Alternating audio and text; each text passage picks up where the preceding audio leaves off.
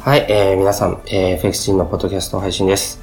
えー、今日もよろしくお願いします。えー、とですね、えー、お正月もですね、過ぎましてですね、あの、日常の慌ただしい、慌ただしい日々がですね、戻ってきました。えー、皆様いかがお過ごしでしょうかえっ、ー、と、今回はですね、まあ、あの、いつにも増して、あの、大事な話を、えー、したいと思います。2018年が始まってですね、まあ、間もないというのもありますし、あのー、まあ、えっ、ー、とですね、ちょっと話す内容は決めてるんですけど、まずはですね、それをお話しするためにはですね、えっ、ー、とですね、僕自身の今の、えー、資産状況ですね、そちらの方から皆さんにお伝えしていきたいと思います。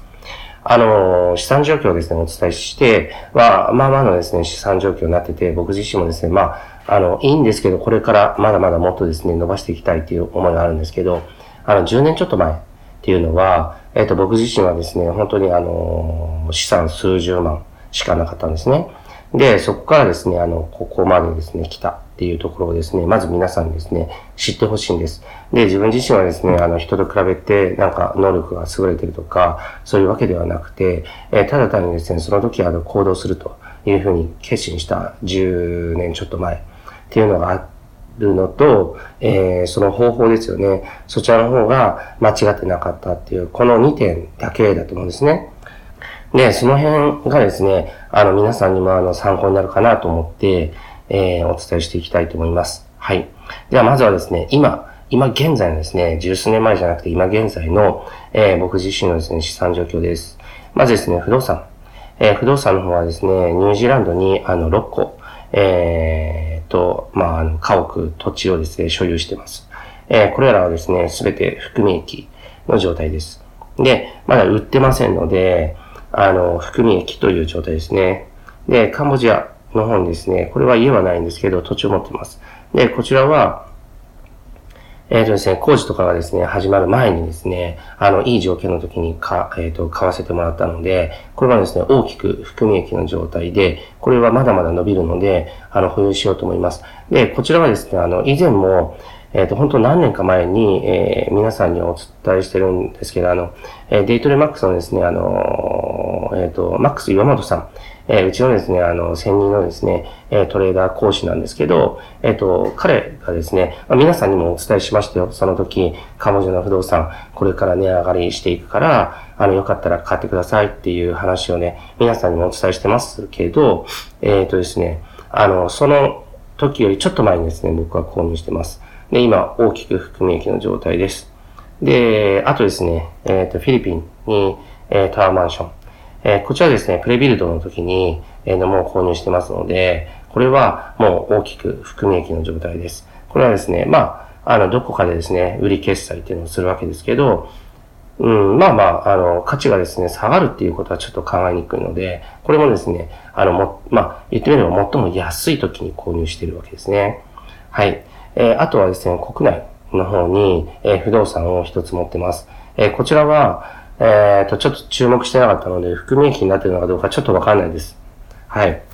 で、あとですね、えっ、ー、と、国内にですね、あの、駐車場。えっ、ー、と、皆さん車持ってる方とかが、あの、コインとかこう、あの、100円、200円とか入れて止めるやつですね。それは6個、えー、持ってます。これは合計で、あの、毎月利益になってます。あの、含み益っていう考え方じゃなくて、あの、これは、あの、えっ、と、ビジネスとして、えお金を生むものなので、まあ利益っていうことですね。で、あとはですね、コンテナ、えっ、ー、と、一つ持ってます。で、これもですね、しっかり利益を生んでいます。はい。えっ、ー、と、不動産、こんな感じですね。あと、貴金属系ですね。えっ、ー、とですね、ゴールド、えー、買ってます。で、これは含み益になってます。で、これはどこかで、まあ、決済するか、えっ、ー、と、このまま保有するかですね。あの、僕は円だけに頼るっていうようなポートフォリオの組み方は、えっ、ー、と、何かあった時のリスクっていうのが大きいなって考えるので、あのー、まあ、ゴールドだったらこのまま持ってもいいかなと思ってます。で、もう一つプラチナです。プラチナは若干の含み損です。はい。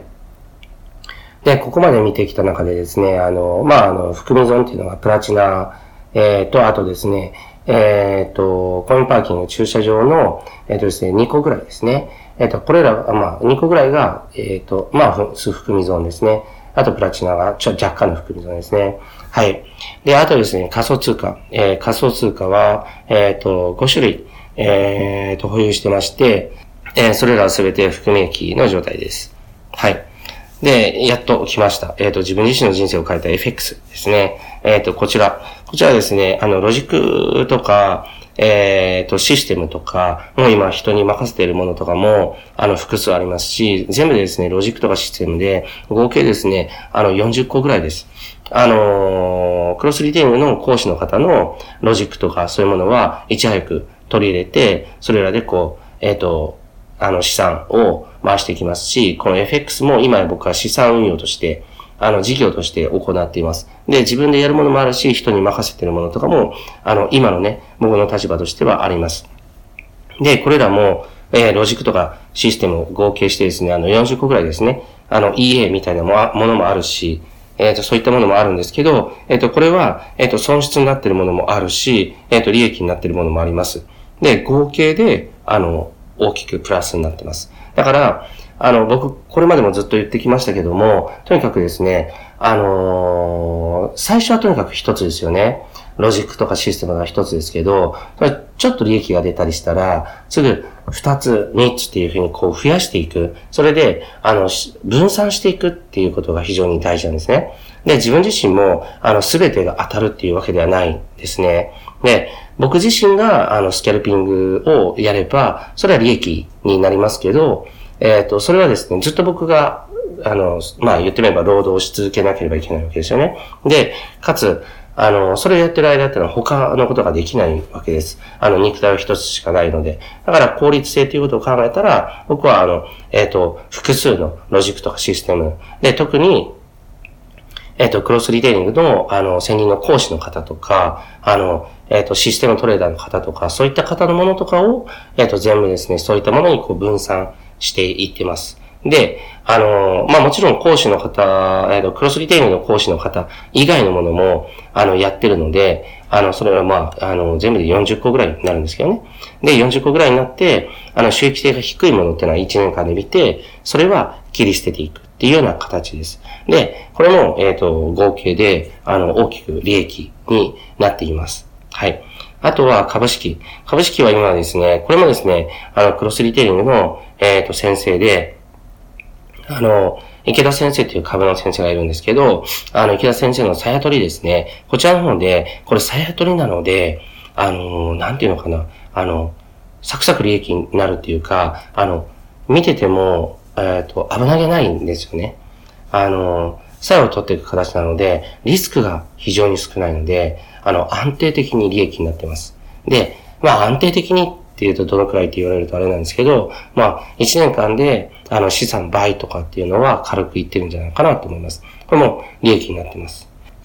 で、あの、まあ池田先生にですね、感謝ですね。今、あの、えっ、と、こちらの方はですね、あの、生徒さんとか募集はしてないと思うんですけど、まあ僕自身は、あの、募集があった時にね、あの、いち早く取り入れてるので、これは大きく利益ですね。はい。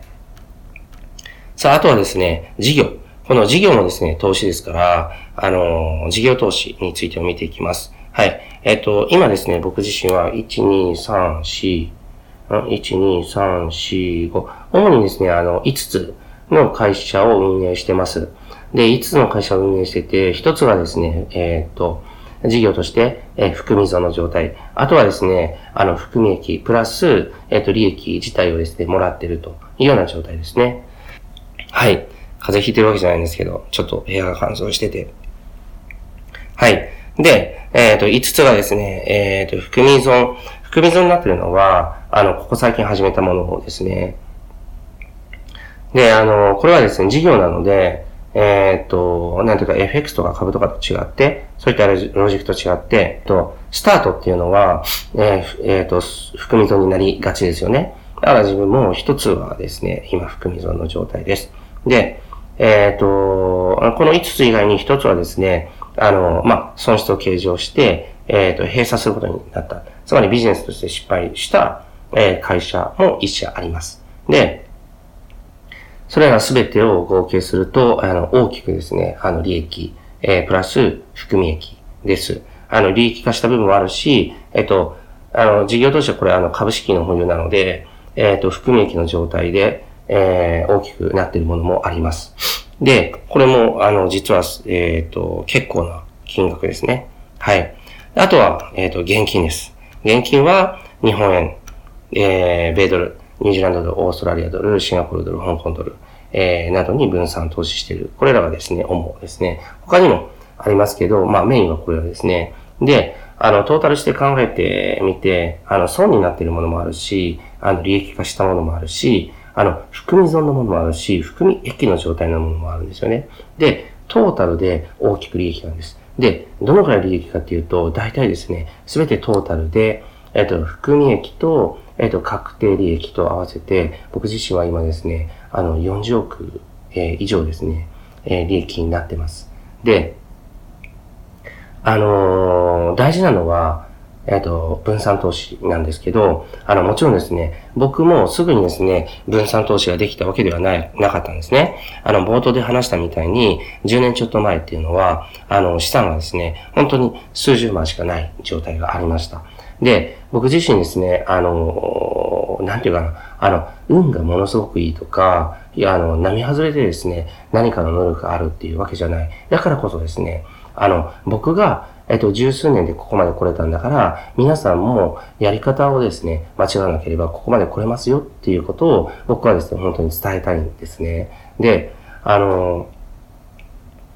で、それはですね、そういうふうに決心するということと、あとは方法論なんです。で、方法論っていうのはどういうことかっていうと、まずはですね、一番最初何か一つのロジックで、若干でもいいから利益を出す。で、そしたらですね、すぐにですね、あのえっと、他のロジックとかを、えっと、追加するんですね。あるロジックでもシステムでもいいし、分散できるものをこう追加していくんです。これは最初はトレーダーですよ。えっと、僕自身も FX のトレードが最初だった。だからですね、資金効率が良かったんです。で、あのー、まあ、今だったら、あの、仮想通貨に分散投資とかっていうことだってあるかもしれないけども、仮想通貨の場合は、えっと、税額もですね、結構フリーですよね。FX の場合の方が、あの、税額、税金的の率的には非常に有利っていうことも言えると思うので、トータルでですね、残った時の利益っていうことを考えたら、僕は今でもですね、あの、FX っていうのは非常に、あの、いい、えっ、ー、と、投資だなと思っています。で、最もですね、あの、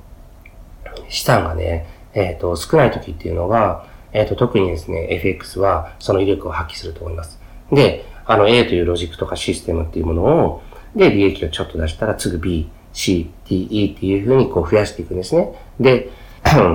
これはですね、これまでもですね、ずっと言ってきたことですけど、そうやって、あの、ポートフォリオを組んでいくんです。で、そうすると、損になるものもあるし、利益になるものもある。で、あの、全部をね、利益にするっていうのは難しいんです。だから、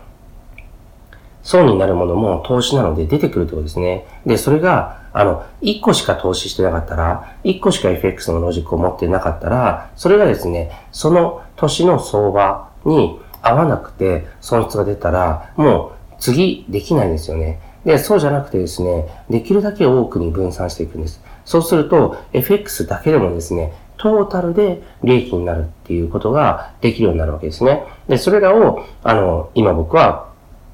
えっ、ー、と、現金、外貨、FX、えっ、ー、と、株、えっ、ー、と、仮想通貨、で、そして、えー、不動産、えー、あと金とか、えっ、と、プラチナとかですね。あとは、えー、まあ、そうですね。そういったものに全部分散してる。で、そして僕自身は事業投資家っていうところに来たわけですけど、で、これは、えー、人によっていろいろだと思うので、あの、皆さんは、あの、どうしますかっていうことです。ただ、大事なのは、まずは、あの、効率性のいいトレードとかで利益にする。で、それを分散していかなければいけない。分散が大事です。分散して、あの、今、僕のですね、あの、資産状況を見てもらった形でも、えー、損失になってるものもあるんです。で、損失になってもあるものもあるけど、あの、分散してるからだからトータルで利益なんですね。で、そういう形でやっててほしいと思います。で、特にですね、あの、システムトレードとか、そういったものとかは、例えば、あの、去年は損失だったけども、えっと、今年は利益になるとか、っていうことがあるんです。で、同じようにですね、あの、トレードのですね、ロジックもそうなんですね。ロジックが、えっと、一昨年は全然有効に機能しなかったのに、えー、っとですね、まあ、例えば今年は、あの、すごく利益が出るとか、それは、えっ、ー、と、わかりますよね。あの、単純に言ってしまえば、例えば、ボラティリティが低いとか、そういう年もあるし、えっ、ー、と、レンジが多いとか、トレンドが多いとか、そういうものにも左右されるわけですよね。で、あの、動く時間帯とか、そういったものにも左右される。だから、僕は、あの、もちろんですね、あの、えっ、ー、と、いいものっていうのを選別する必要は十分ある、もちろんあるけども、でも、すべてが利益になるわけではないので、だから分散していくっていうことです。で、僕自身が最初は数十万のキャッシュからスタートして、あの、分散すらできなかった。けども、コツコツ、あの、分散していったら、なんと、10年ちょっとで、あの、数十億っていう単位の利益まで来るんですよね。だから、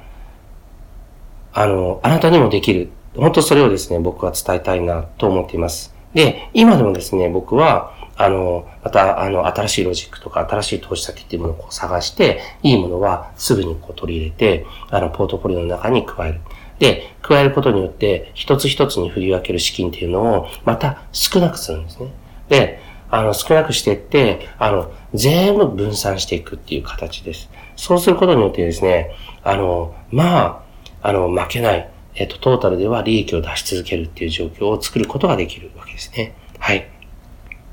で、えー、っと、今回のね、あの、ポッドキャストは、なんかもう、ちょっと、あの、ちょっとなんか、部屋が乾燥して、ちょっと咳込んだりしたんですけど、あの、